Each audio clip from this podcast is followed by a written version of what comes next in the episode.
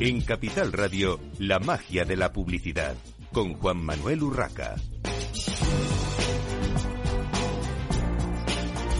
Bienvenidos un viernes más a la magia de la publicidad en Capital Radio. Les habla Juan Manuel Urraca. Hoy tenemos un programa muy especial. Tenemos uno de nuestros sectoriales, en este caso con directores de marketing del sector de la hostelería. Y antes de arrancar, antes de presentarnos, quiero, por supuesto, dar las gracias a nuestros patrocinadores, Adien, Lady Brava y Half of Brands, por acompañarnos y ayudarnos con este programa sectorial de hostelería. Sin más dilación, voy a pedir a los participantes en el día de hoy que se vayan presentando, que vayan presentando sus eh, enseñas y, bueno, que podamos saber a quién vamos a tener en esta tertulia. Hola a todos, yo me llamo Marinella Anglano, soy la directora de marketing de Tastia Group, un grupo multimarca de capital 100% español que operamos en el sector de la restauración con dos enseñas principales, Muerde la Pasta y The Fitzgerald Burger Company. También tenemos un, concepto de cafetería Savoyardi. Y también tenemos la parte de alimentación, que es la, nuestra división Benfood, eh, que opera tanto en B2B como B2C. Y finalmente Benworks, que es nuestra división de mm, construcción. Hola, soy Jean-Paul Hordijk, director de marketing corporativo de Avanza Food. Eh, gestionamos, operamos y franquiciamos eh, cuatro marcas y las dos más representativas son Carl's Jr. y Tony Romas. Muy buenos días, mi nombre es Cristina Saeta, trabajo en Yao Yao como directora de marketing global. Yao Yao es una empresa española, líder en la categoría del yogur helado y presente en más de 20 países. Hola a todos, mi nombre es Karina Castillo, soy directora de marketing para Dunkin' en España, pues muchos conocéis como Dunkin' Donuts, pero ahora somos Dunkin'. Operamos en España con más de 60 restaurantes, el 50% de ellos pues, son franquiciados y el otro de compañía. Buenos días, soy Miguel Justribó, CEO de Hub of Brands, eh, un espacio, un ecosistema de 26 compañías, 26 agencias dedicadas al marketing y la creatividad y que buscamos eh, solucionar problemas versus vender estructuras. Buenos días, soy Marta Higuera, directora de marketing de Grupo Dime, un eh, grupo de hostelería español con dos marcas propias, El Kiosco y Colmado Parranda. Buenos días, soy Jesús Martín, responsable de ventas de Adien para España y Portugal. Adyen es una empresa de tecnología en, el mundo de los pagos y los servicios financieros que está para ayudar a, empresas, en este caso de la hostelería, a convertir eh, las visitas en, ventas. Buenos días, soy Marion Racine, soy la directora de marketing para KFC, Kentucky Fried Chicken. Somos eh, la cadena líder en eh, restauración de pollo frito y contamos con 250 restaurantes en España. Buenos días, yo soy Aurea Carrión, directora de marketing de Grosso Napoletano. Somos una cadena de pizzería artesanal con el objetivo de democratizar la auténtica pizza napoletana. Nacimos en Madrid hace seis años y actualmente estamos presentes en toda España con 28 locales. Buenos días, yo soy Isabel Redondo, directora de marketing de Liubran. Somos un grupo de restauración que opera varias marcas. La más conocida es Brasa y Leña, con 26 restaurantes eh, propios, la mayoría.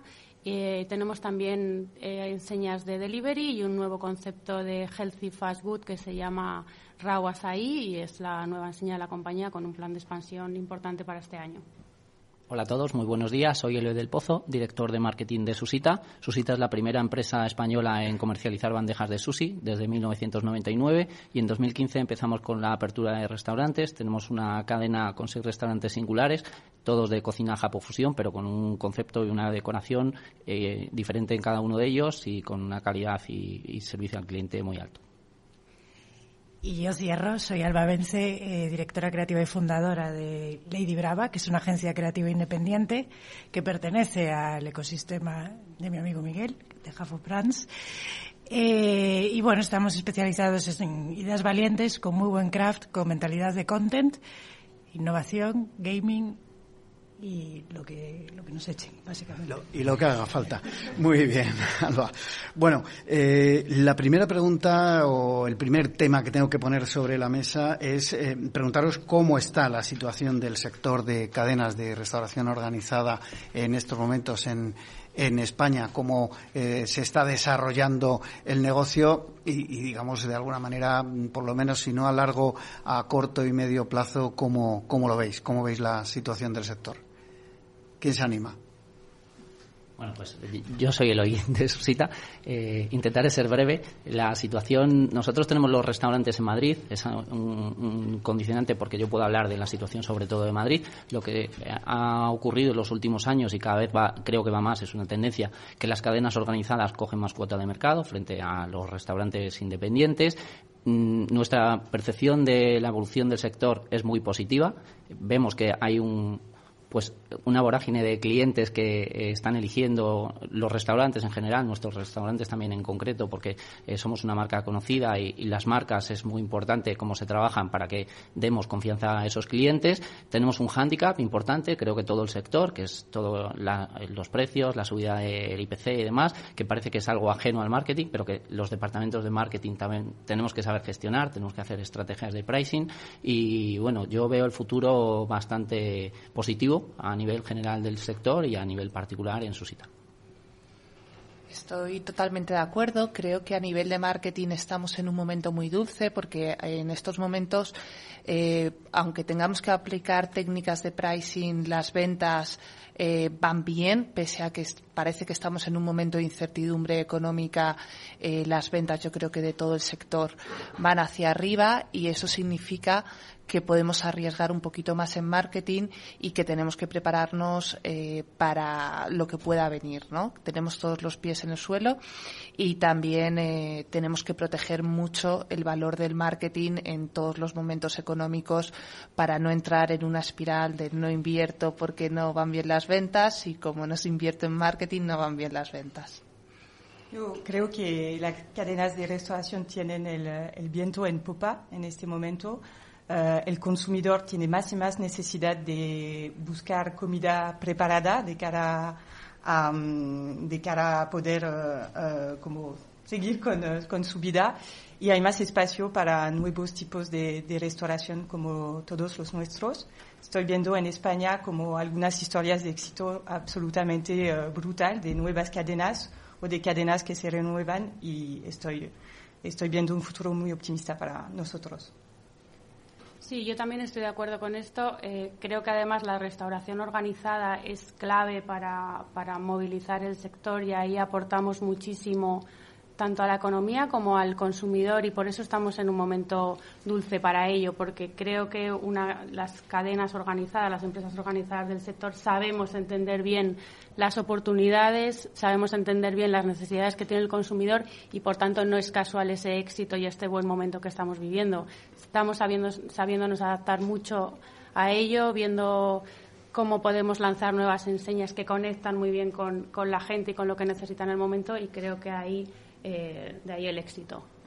Eh, totalmente de acuerdo desde nuestro lado que al final estamos viendo el número de transacciones, de pagos que se están haciendo, que al final se traduce en todo esto, este mm, optimismo ¿no? que vemos en el sector. Eh, vemos claramente una, un crecimiento, una consolidación, por ejemplo, en el gasto en, comer fuera, en la parte presencial, una eh, consolidación también de la parte de delivery y un gran crecimiento, por ejemplo, en el takeaway, en recoger en, el local y, llevarte esa comida. Con lo cual, desde un punto de vista de, transacciones, del esfuerzo que estáis haciendo en marketing para atraer gente a través de los diferentes canales, estamos viendo conversión, con lo cual efectivamente refrenda ese, ese optimismo.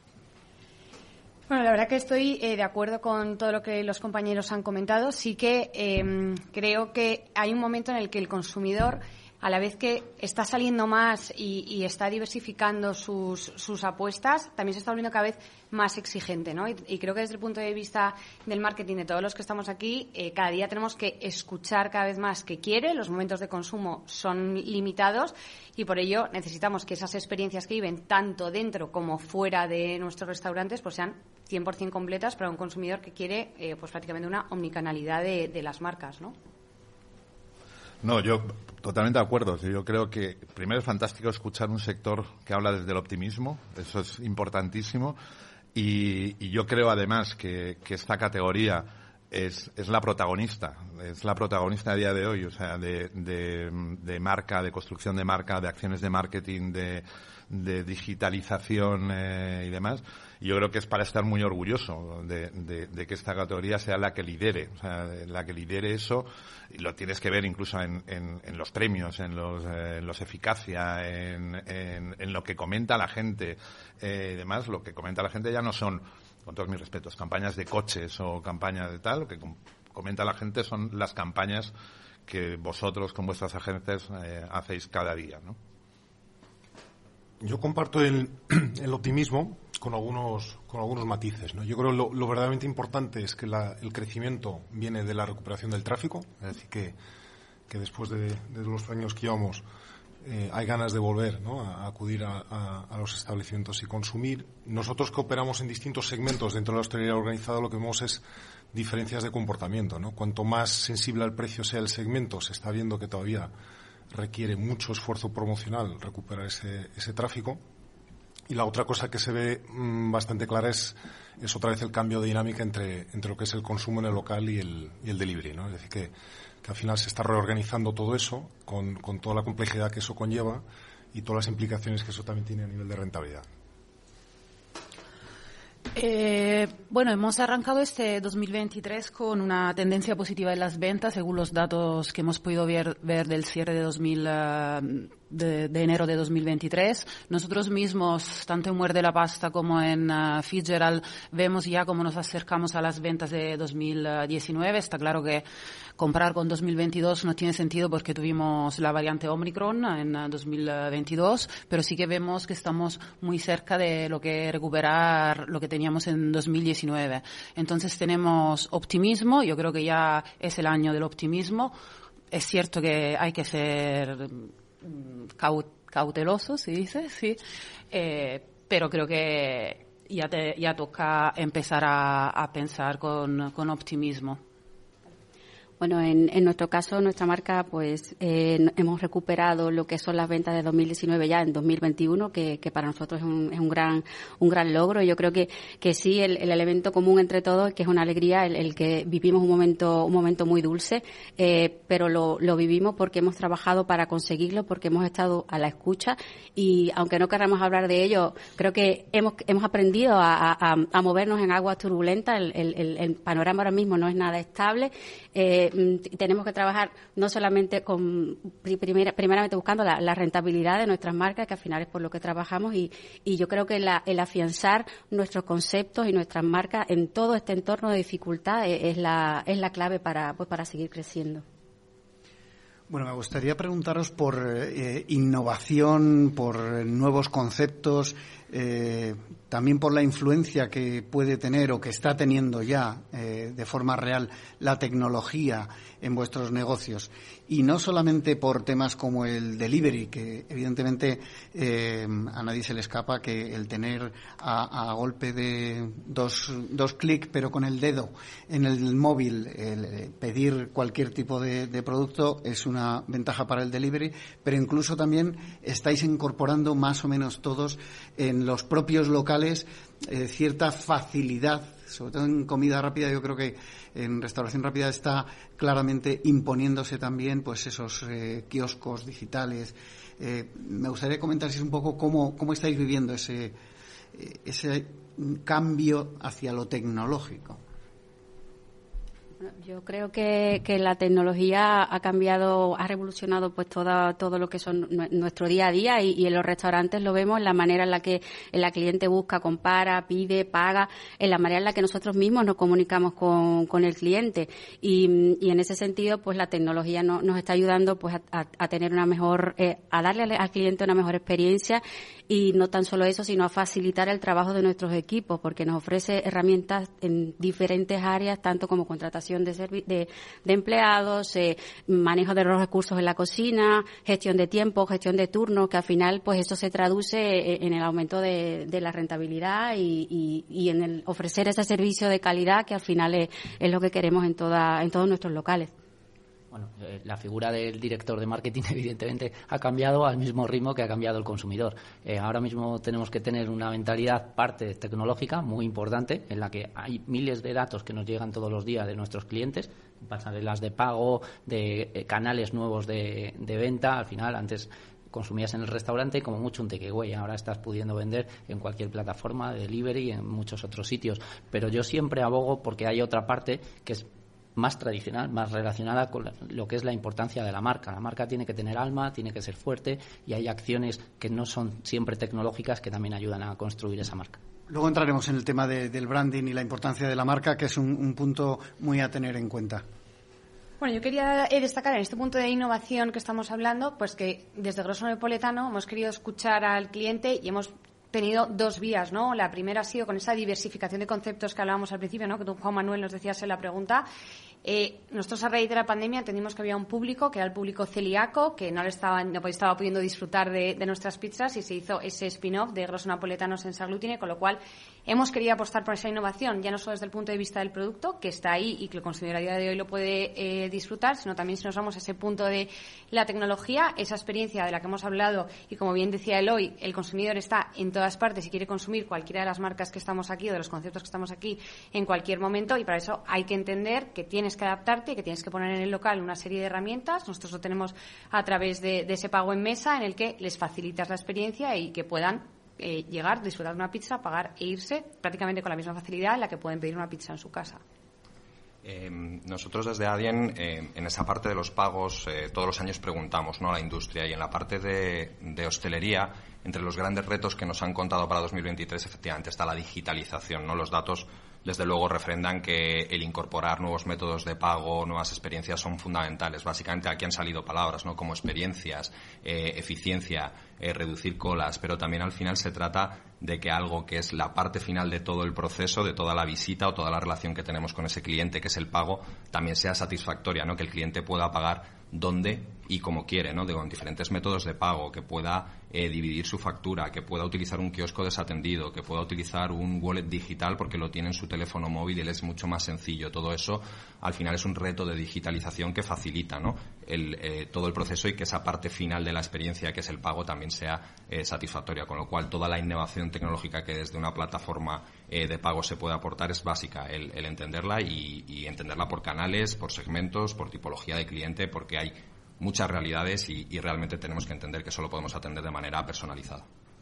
Sí, está claro que la, innovación, la, tecnología han sido motores de crecimiento en los últimos años en, el kiosco y precisamente por, el concepto que tenemos donde ponemos eh, en el centro la experiencia del cliente, que, el cliente viva, una experiencia eh, acogedora en nuestros restaurantes y, porque no queremos que nada eh, sea protagonista por encima de, esa experiencia que viva con, en cada momento, en cada momento de uso.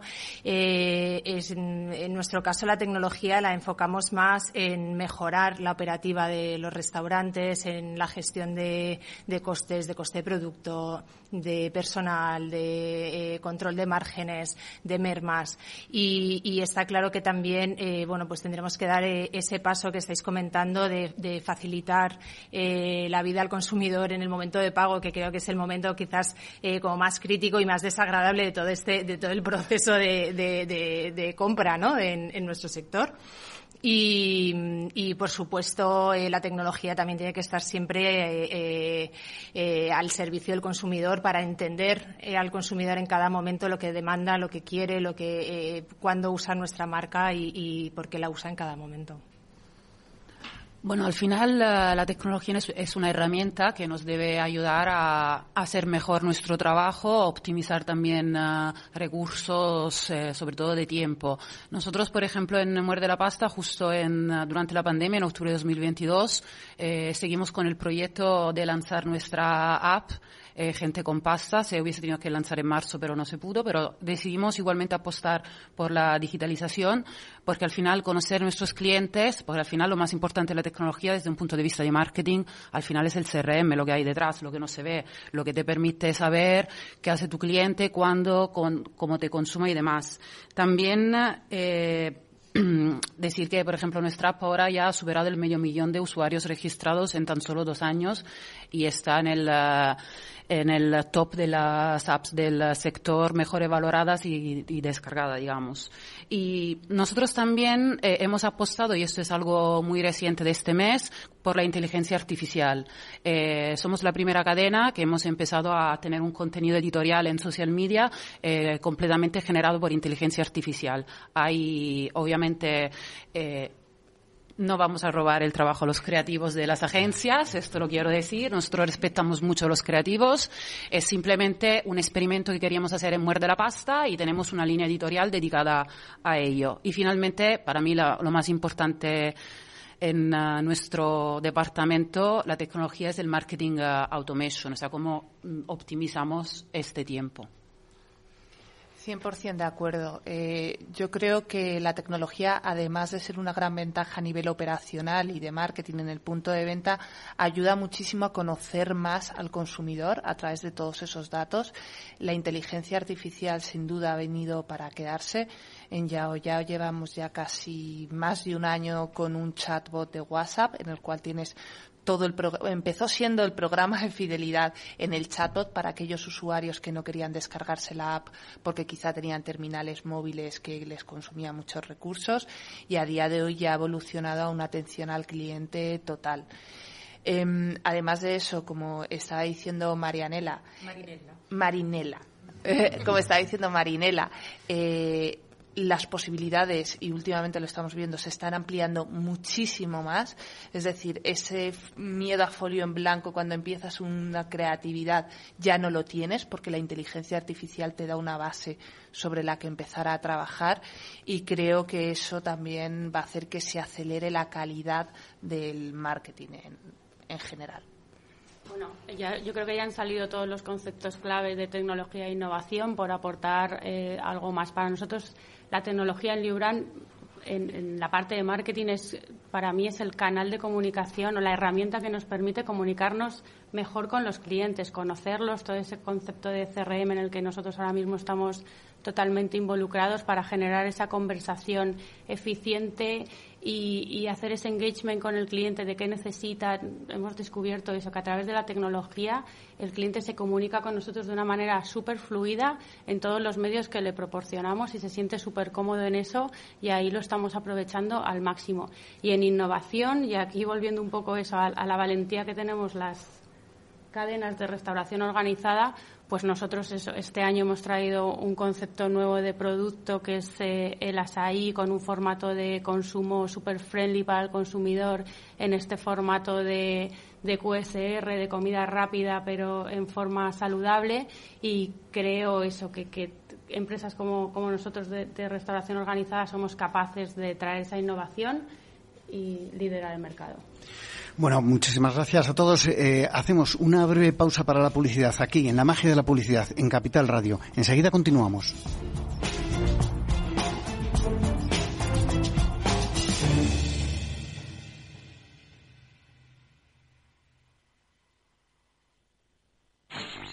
En Capital Radio te mantenemos económicamente informado desde que amanece. Son las 7 de la mañana, hora central europea, las 6 de la mañana en Canarias. Aquí comienza Capital, la bolsa y la vida.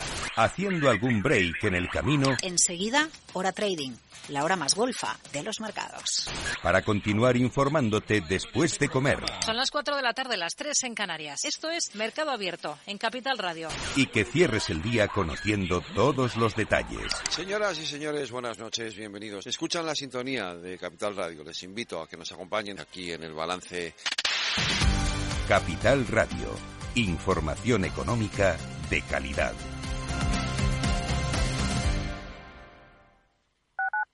Capital Radio 103.2 Gráficas Naciones. Más de 50 años de experiencia en el sector de las artes gráficas. Apostamos por la última tecnología tanto en impresión offset como en digital y gran formato. Realizamos todo tipo de impresión. Tarjetas de visita, folletos, libros, vinilos, decoración y montaje de stands. Más información en el 91 629 2145 o en gráficasnaciones.es.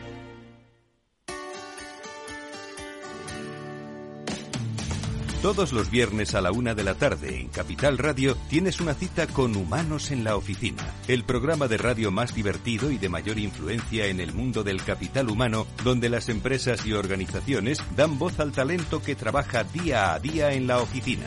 Un formato pionero creado por el galardonado speaker internacional Miguel Ángel Pérez Laguna.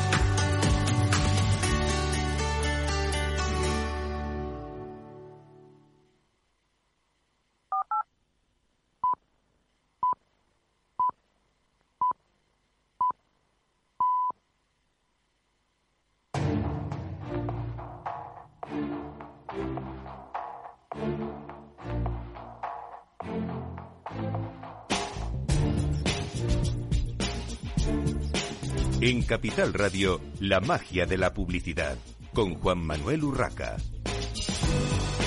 Continuamos en esta mañana de viernes en la magia de la publicidad en Capital Radio, hablando del el sector de la hostelería con nueve directores, de directoras sobre todo, de marketing de este maravilloso sector que nos da de comer a todos y nos hace disfrutar de, momentos inolvidables.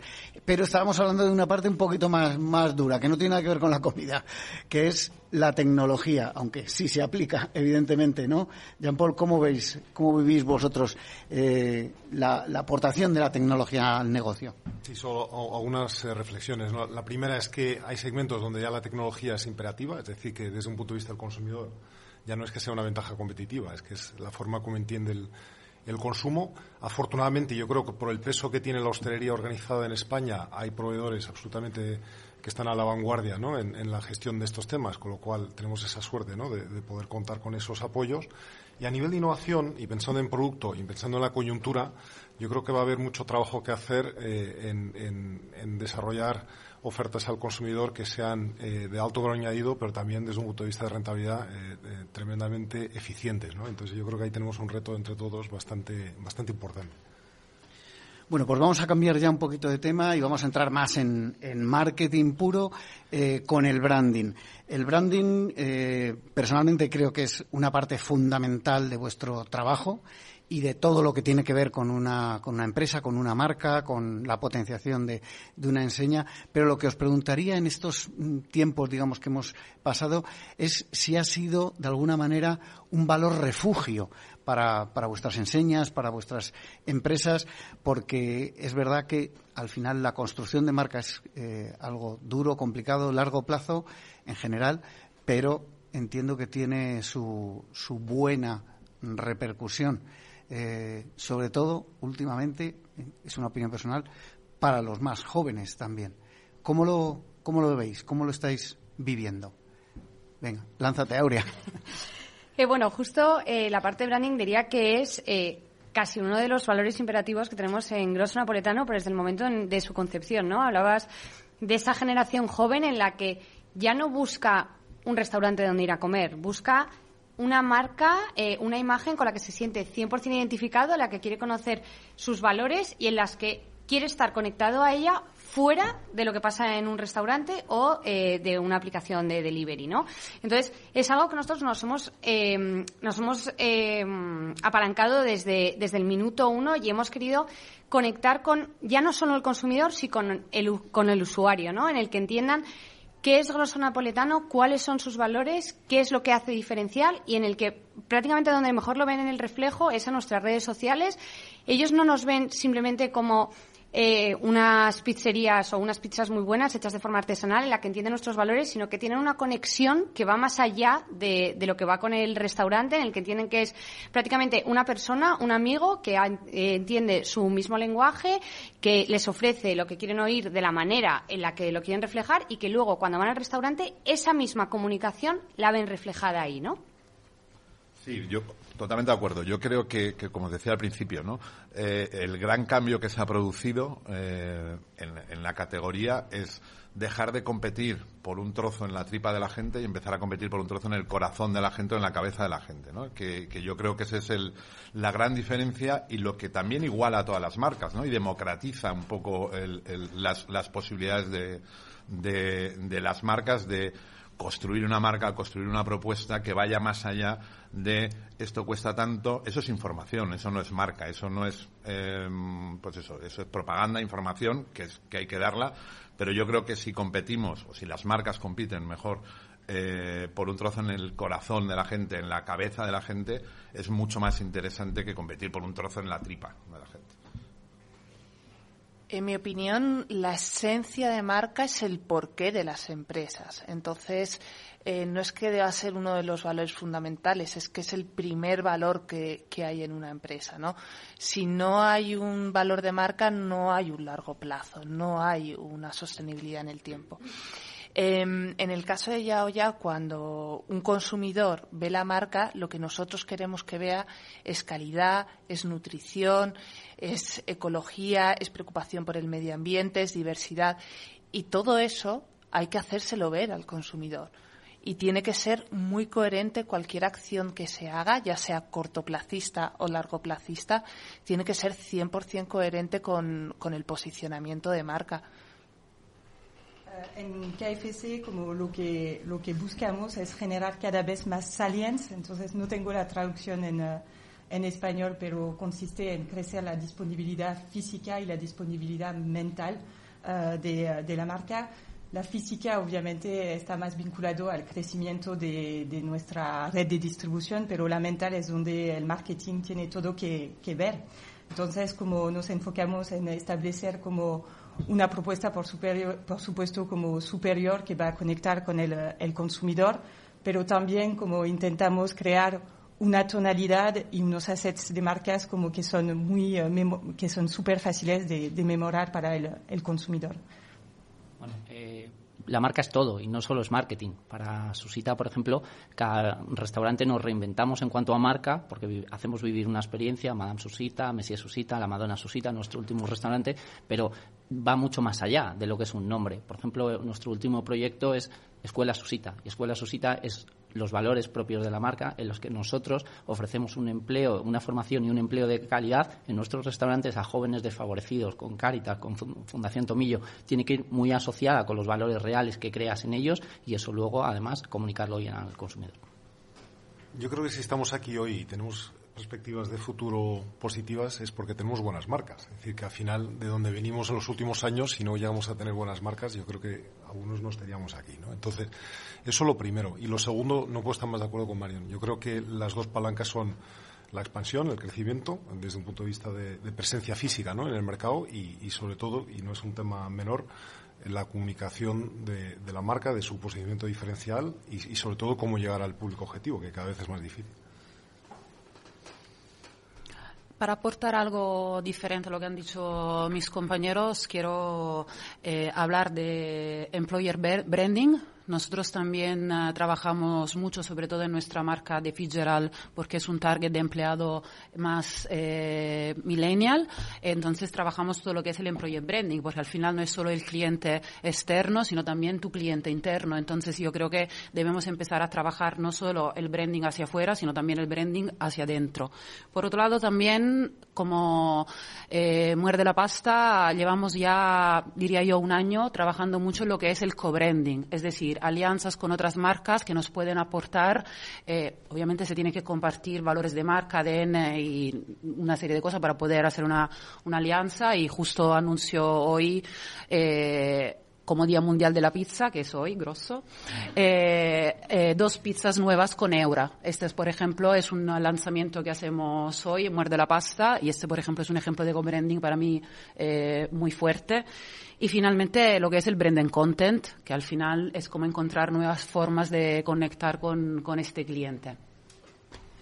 Para mí la marca es el valor seguro que ofrecemos al consumidor y al cliente. O sea, esa identificación cuando yo tengo un, un brasa y leña y lo ve eh, un consumidor y dice, estoy en un refugio, sé que entro aquí y voy a comer bien porque en ese rótulo yo tengo todos los valores que representa mi enseña en todos los términos de calidad, de servicio, de atención, de precio, de lo que sea. Se identifica conmigo rápidamente y ahí hay un trabajo de fondo, pues que efectivamente por eso estamos todos aquí hoy, ¿no? Hablando de, éxito de futuro. Igual con las enseñas nuevas que, que nacen sabemos perfectamente que la marca desde el minuto uno es un, es un valor que tenemos que trabajar porque genera esa identificación y también lo hace Aurea. O sea, al final eh, una marca es mucho más, no es la comida que doy, no es nada, es que yo me identifico con esos valores que tiene, con esos colores y ese engagement. Creo que, que es muy fácil decirlo ahora, resumirlo aquí en 30 segundos, pero que todo ese trabajo de fondo eh, es importantísimo. Y por último, por enganchar con tu última aportación que me parece fundamental, es hacer el branding también hacia adentro, implicar a los equipos que se suben a un team eh, en el que también esa marca y esa, eh, ese engagement que hacen con ellas es fundamental que se crean la marca ellos desde el principio, nosotros. Hablamos de la, de la importancia de la marca, ¿no? de, de esos esfuerzos, ¿no? en todas esas acciones de, de, captación, pero creo que también hay una parte importante, ¿no? cuando ya hemos ganado esa parte del corazón eh, del consumidor que decía Miguel, que es la fidelización, ¿no? Eh, y eso me lleva a un punto que también es el, dato, ¿no? Vinculado al tema de tecnología anterior. Conocemos a la gente que pasa por los restaurantes e incluso hablábamos de kioscos desatendidos. Una persona que interactúa con el kiosco desatendido, ¿podemos conocerla? ¿Podemos tener un punto para conectar con él? Darle la bienvenida a pesar de que utilice en el momento, yo que sé, que mm, utiliza una tarjeta, reconocerle. Eh, darle la bienvenida, mostrarle la pantalla en su idioma, ese tipo de cosas creo que también es importante, ¿no? Cuando hablamos de mucho esfuerzo en captación, pero qué pasa con ese cliente que ya conocemos, que no pase de manera anónima, ¿no? Por una de nuestras eh, localizaciones, por uno de nuestros restaurantes. Y ahí se puede aportar desde el punto de vista, por ejemplo, de pagos, que es el que nosotros conocemos, el hacerlo, ¿no? Darle esa cercanía, esa personalización y que, y que sienta que también en esa parte, pues, a pesar de que ha ido a un kiosco desatendido, se le conoce, ¿no?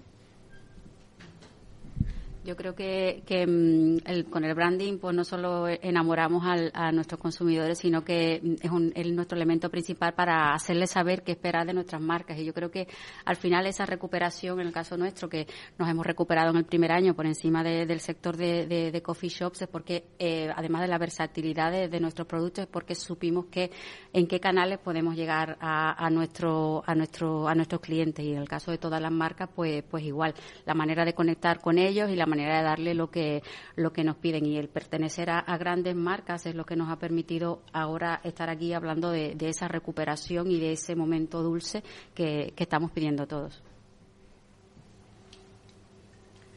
Bueno, pues vamos a saltar algo mucho más marketingiano todavía, aparte de, del branding, eh, que es el marketing digital. No podemos irnos de aquí sin dar un buen repaso a lo que hacéis eh, en marketing digital en el más amplio sentido. Pero vamos a empezar, lógicamente, por las redes sociales. No os voy a preguntar, porque he visto que todos, lógicamente, estáis en todas, o, o, o casi todas, pero sí, ¿qué hacéis y cómo aprovecháis las redes sociales? y ya no solo por los datos o por la interactuación con los eh, consumidores, que más o menos se entiende que, que es, un, es una obligación de la marca, sino por cómo se aprovecha realmente para construir más marca y para, bueno, ese engagement, eh, esa conexión real con, con el consumidor. ¿Quién se lanza? Efectivamente, eh, hay una parte muy importante que es la que comentabas, que es el engagement, cómo hablamos con y, cómo nos comunicamos con nuestros consumidores, pero también es una fuente de conocimiento. ¿Qué es lo que interesa a nuestros clientes? Eh, ¿Qué es lo que interesa a la gente joven? ¿Qué es lo que están haciendo? Eh, ¿Qué contenido consumen? ¿no? Eh, y, por ejemplo, eso también nos ayuda a pensar a futuro. Pues a día de hoy la gente joven TikTok ya parece que se está quedando atrás. Es Virreal lo siguiente. Estamos ya trabajando en, en cómo las marcas van a estar posicionadas en Virreal. Ahí es donde yo creo que, que es por donde viene la innovación en redes. Um, nosotros entonces en, en, KFC tenemos un, un caso bastante de, de éxito con, uh, con, el tema de redes sociales. Uh, creo que a día de hoy como una de cada dos interacciones con una marca en redes sociales está hecho con, uh, con KFC y realmente como todo uh, nace en, en, KFC um, del momento en cual hemos decidido realmente como abrazar las redes sociales no como un medio de comunicación um, y, de, como, uh, de, pago, sino como ser uno más uh, de la comunidad y realmente actuar como una marca creadora primero de contenido de entretenimiento antes de ser una marca que busca vender su pollo frito. Y ha conectado eh, increíblemente bien con, con, con, nuestro público y, y, ahora como estamos viendo esa plataforma como una plataforma de, de earned media absolutamente brutal.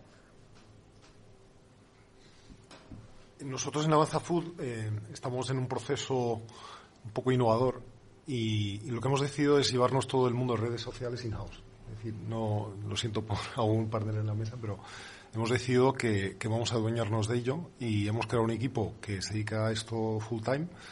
Y la verdad es que estamos viendo los resultados desde que hemos implementado esta estrategia a nivel de engagement que son eh, claramente superiores a los de nuestros competidores. Es una, es una apuesta arriesgada porque al final parece como que te aíslas un poco del, del mundo, pero la verdad es que tenemos listas de espera de, candidatos para poder participar en este equipo que, bueno, dentro de un orden y dentro de un presupuesto, pues manejan directamente todo el contenido de redes para nuestras marcas. Bueno, nosotros eh, coincido con Jean-Paul. En su cita gestionamos las redes sociales de manera interna porque mm, al final es un canal primero de comunicación, pero también luego de atención al cliente. Tienes que conocer muy bien lo que estás haciendo, lo que estás diciendo. Yo no veo, eh, son muy positivas, pero también tiene claroscuros las redes sociales. No vayamos a, engañarnos. Al final eh, son cada vez son más medios publicitarios. Tú construyes una comunidad, estás queriendo comunicar con tu comunidad y te estás dando cuenta que los alcances que te están dando dentro de tus propios seguidores cada vez son menores está potenciando mucho más la, que hagas inversiones muy fuertes que no todas las marcas pueden hacer. Entonces, eh, por un lado, tienes que estar utilizándolas y conociéndolas, pero luego también tienes que buscar otras fórmulas de llegar a tus consumidores, no apostar todo a ellas. Bueno, en nuestro caso, lo que es el, marketing digital y, redes sociales, pues, pues tiene un peso importante en lo que es el, mix de medios, porque como, como comentara Marion, pues, pues una manera no mm, de interactuar con nuestros con nuestros consumidores y, cada vez más las marcas se están involucrando más con lo que es el marketing digital. Lo vemos en las cifras de, inversión en este en este medio que cada vez son mayores, pero también porque contamos también con mucho mayor, más herramientas de medición. Por ejemplo, en el caso de los influencers, que antes muchas marcas tenían sus dudas en, en en, inversión. Ahora contamos con un montón de herramientas pues, para medir la calidad de las comunidades, para medir quién es más, más influyente. Y, y aquí también lo importante es estar a la escucha, porque no solamente ha aumentado la inversión, sino que exponencialmente están creciendo plataformas y exponencialmente también están apareciendo nuevas plataformas.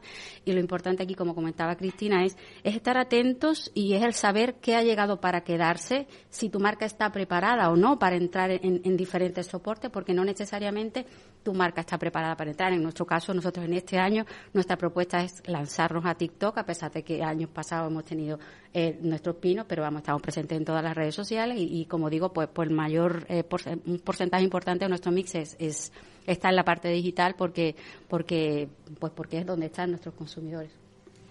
Bueno, eh, yo creo que cuando hablamos del tema redes, eh, sí que intentamos enfocarnos en, en varios aspectos, ¿no? Ahí eh, uno primero que es entender a ese usuario, ¿no? Lo que decíamos del principio, cómo consume, qué consume y qué es lo que espera de nosotros como comunicadores.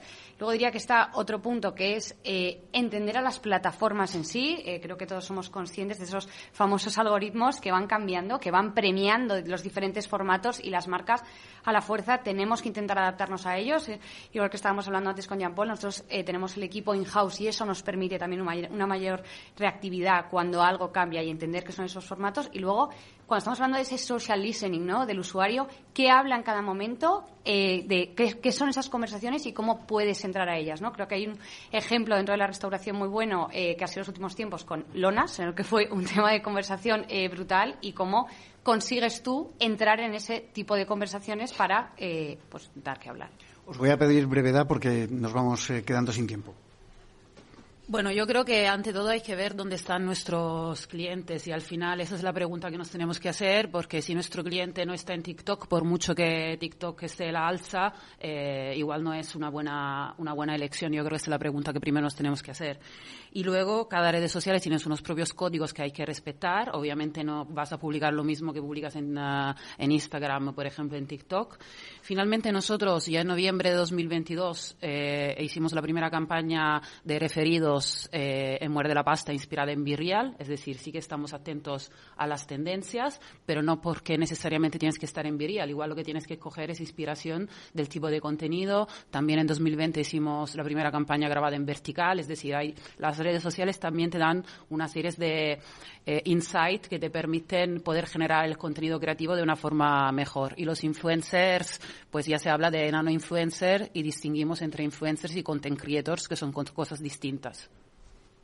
Nosotros en Libran apostamos por, también por un equipo in-house para gestionar las redes, en tanto en cuanto tenemos varias marcas con necesidades diferentes y canales de comunicación distintos, entonces hay que estar muy atentos, muy alertas y creemos que la mejor manera es eso, tenerlo in-house, también eso en esa parte de creación de contenido y de conversación directa con, con los clientes y mi comunidad, que los conocemos perfectamente y nos van dando ese feedback y, y nos vamos retroalimentando y en ese sentido pues son muy valiosas y apostamos bastante por, por ellas desde dentro de la casa, entendiendo el potencial que, tienen y lo que nos aportan.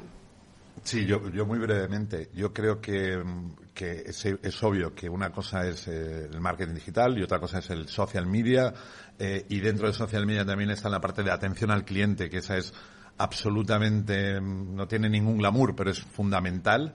¿Vale? Eh, y sí que creo que aquí el secreto del éxito, si es que existe, está en la valentía y está cuanto menos control, más relevancia. Y yo sé que eso es muy fácil decirlo desde aquí, pero es verdad. O sea, cuanto menos control, más relevancia, porque entonces sí vas a ser parte de la conversación y no vas a ser una conversación unidireccional, ¿no? Entonces yo sí que creo que independientemente si el equipo está dentro o está fuera, yo ya creo muy poco en el mundo este de los equipos y las cuestiones verticales, sino creo mucho más en estructuras mucho más circulares eh, en la que todo el mundo forme parte de la creación de ese contenido, de la respuesta de la construcción de esa, marca y que al fin y al cabo el secreto está en la valentía. Quiero tocar dos temas mm, brevemente. El primero, influencer, ya lo habéis eh, comentado. Simplemente, casi respuesta de sí o no. ¿Son rentables los influencers eh, ahora mismo? Eh, sobre todo con los datos, aunque algo apuntaba Karina, con los datos de seguidores robóticos, falsos, no sé cómo llamarles seguidores que no son seguidores, como se ha descubierto en, en algunos grandes, teóricamente, influencers, incluso, eh, ¿qué, opináis? ¿Son rentables sí o no? Sí, yo, sí creo que, que, sean rentables, sobre todo ayudan a construir marcas si sabes elegir realmente el microinfluencer que de verdad conecta con tu comunidad y de verdad es afina a tu marca. Yo sí creo que ayuden. Yo, por ser muy rápida, creo que la clave está en la elección. Unos pocos que se ajustan a tu marca, sí, el resto no. Yo creo que depende eh, y depende del departamento de marketing. En el sentido, tienes que marcar los KPIs de forma muy clara, eh, ver qué encaja con tu marca y luego, pues, luego el seguimiento. Pero sí, Creo que es muy difícil medir la rentabilidad a día de hoy si hablamos de, ventas efectivas, porque la mayoría de nuestras ventas, de hecho, como no se realizan end-to-end eh, eh, en, canal digital. Entonces, como una pregunta extremadamente difícil de responder. Para mí los mejores influencers y los más rentables son los clientes reales. Ellos hacen de influencer y comunican lo que de verdad están viviendo. Totalmente de acuerdo con eso. Y en cuanto a influencers, con Cristina, hay unos pocos que muy bien y el resto me quedo con mis clientes de verdad, que son los que nos hacen real comunidad. Bueno, eh, el último tema, porque no nos va a dar tiempo a más, se habla muchísimo últimamente y se utiliza en todos los eh, canales de comunicación de, las empresas en general, yo creo que del sector hostelería también, de la sostenibilidad. Eh, el mundo verde, sostenible, la responsabilidad social corporativa, vende, está ya en el ADN de un sector como es el de la hostelería o sigue siendo utilizado para el famoso lamentable greenwashing? Sí, yo eh, es que tengo una, contestación muy rápida para esto. Eh, y lo decía cuando estaba en, la marca, como Chief Purpose Officer del grupo, propósito sin presupuesto es igual a postureo. Eh, no hay más. No hay más. Si eres parte del problema, puedes ser parte de la solución. Pero propósito sin presupuesto, postureo. Yo creo que en nuestro sector, en el sector Oreca, yo creo que lo que es la sostenibilidad es algo que, que, sí está presente porque lo podemos ver en todas las acciones que todas las marcas estamos, estamos llevando al, a cabo. Yo creo que es un camino que estamos recorriendo, un camino difícil, un camino que, que mm, los estamos haciendo a veces mucho más rápido de lo que queremos por los cambios de legislación, ¿vale? Pero, pero yo creo que es un camino que debemos de recorrer, de que, de recorrer todos por más que nada por, por el impacto que como marca eh, causamos y dejamos en el, en el medio ambiente. Como en tantas otras cosas, yo creo que hay, hay como cuatro planos, ¿no? Donde se puede estar en este tema, ¿no? Se, puede ser ignorante, es decir, oye, no, va conmigo, no entro a valorar cuál es la mejor, ¿no? La, segunda puede ser, pues cumplo con, lo estrictamente obligatorio, la tercera, pues doy un paso más, o la cuarta hago de esto mi, razón de ser. Nosotros en Avanza Food hemos elegido estar en ese tercer plano, ¿no? Decir, oye, vayamos más allá de lo que se exige, o de lo que se espera incluso, no necesariamente es nuestra razón de ser, pero entonces, eh, bueno, un poco guiado por los principios de B Corp, estamos trabajando eh, diariamente en esta, en esta dirección, ¿no? que es donde pensamos que deberíamos estar. Eh, creo que una marca para crecer tiene que escribirse en los códigos modernos de la sociedad. y si el cliente es cada vez más sensible y preocupado por el tema de sostenibilidad, como no hay otra vía que, que realmente como abrazarlo y hacerlo parte de nuestro propósito también. Cada marca tiene que elegir cuál es su compromiso con la sociedad. En su cita, por ejemplo, para nosotros, eh, lo que mejor podemos hacer es formar y ofrecer empleo. Por eso esta escuela Susita, en el que ofrecemos empleo a gente que lo necesita. Otras marcas pueden ofrecer otro tipo de cosas. Me da tiempo para una última pregunta. Eh, ¿Televisión sigue siendo la panacea para la publicidad? ¿Y qué pensáis brevemente de la televisión conectada? Yo creo que en el sector hostelería no es tan relevante la televisión. Creo que la televisión funciona muy bien en el mundo de gran consumo llevado a supermercado, a crear top of mind para que cuando estés en un supermercado elijas esa, esa marca en concreto. En el mundo hostelería creo que tenemos otros canales que pueden funcionar mucho mejor con una rentabilidad y una medición más alta. Em, ¿Cuál era la segunda pregunta? Preguntaba si era.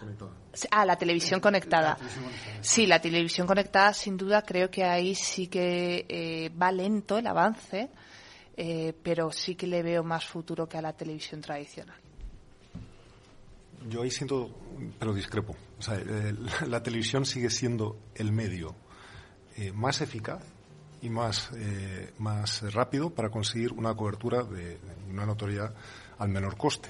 Entonces yo creo que eh, al final es una cuestión del estado de desarrollo de la marca si es capaz o no de llegar a ese estadio. Pero yo creo que toda la marca, y de hecho hay muchos ejemplos que, que llegan a la televisión, lo, lo, plantean sin, sin dudarlo. Bueno, pues hasta aquí lo que ha dado de sí este programa de la magia de la publicidad en Capital Radio en esta mañana de viernes. Despido ya a Jean-Paul Hodrick eh, de Avanza Food, a eh, Karina Castillo de Dunkin, eh, Aurea Carrión de Grosso Napolitano, Marion Racine de KFC, Marta Higueras del Kiosco, Isabel Redondo de Liu Brand, Cristina Saeta de Yao Yao, Eloy del Pozo de Susita y a eh, Marinela eh, de Marinela Anglano de Tastia Food y mm, repetir nuestro agradecimiento a Adien, Lady Brava y Half of Brands. A todos ustedes les espero el próximo viernes en La Magia de la Publicidad en Capital Radio. Les habla Juan Manuel Urraca. Los robots escuchamos Capital Radio. Es la radio más innovadora. Oímos a Saragot con Luis Vicente Muñoz. Ahí le has dado. Esto es Capital Radio. Di que nos escuchas. Tanto tienes, tanto pierdes. Hay imprevistos que lo cambian todo y los riesgos están ahí siempre, como el saneamiento, la pérdida de crías o las enfermedades del ganado. Por eso necesitas un buen seguro pecuario que garantice tu tranquilidad. Contrata ahora tu seguro de vacuno. Agroseguro. Trabaja sobre seguro. Capital Radio, Madrid, 103.2.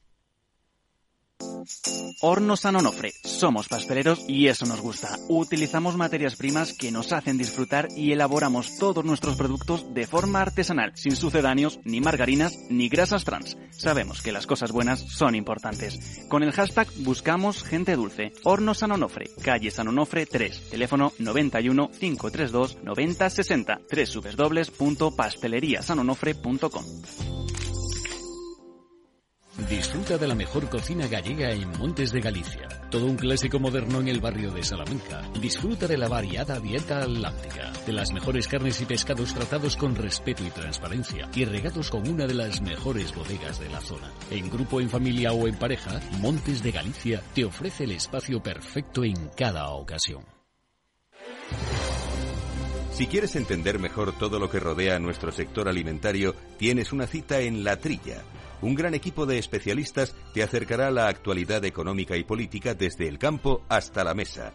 Conocerás sus principales innovaciones sin olvidar las producciones más tradicionales. Los sábados de 8 a 9 de la mañana con Juan Quintana, La Trilla de Capital Radio.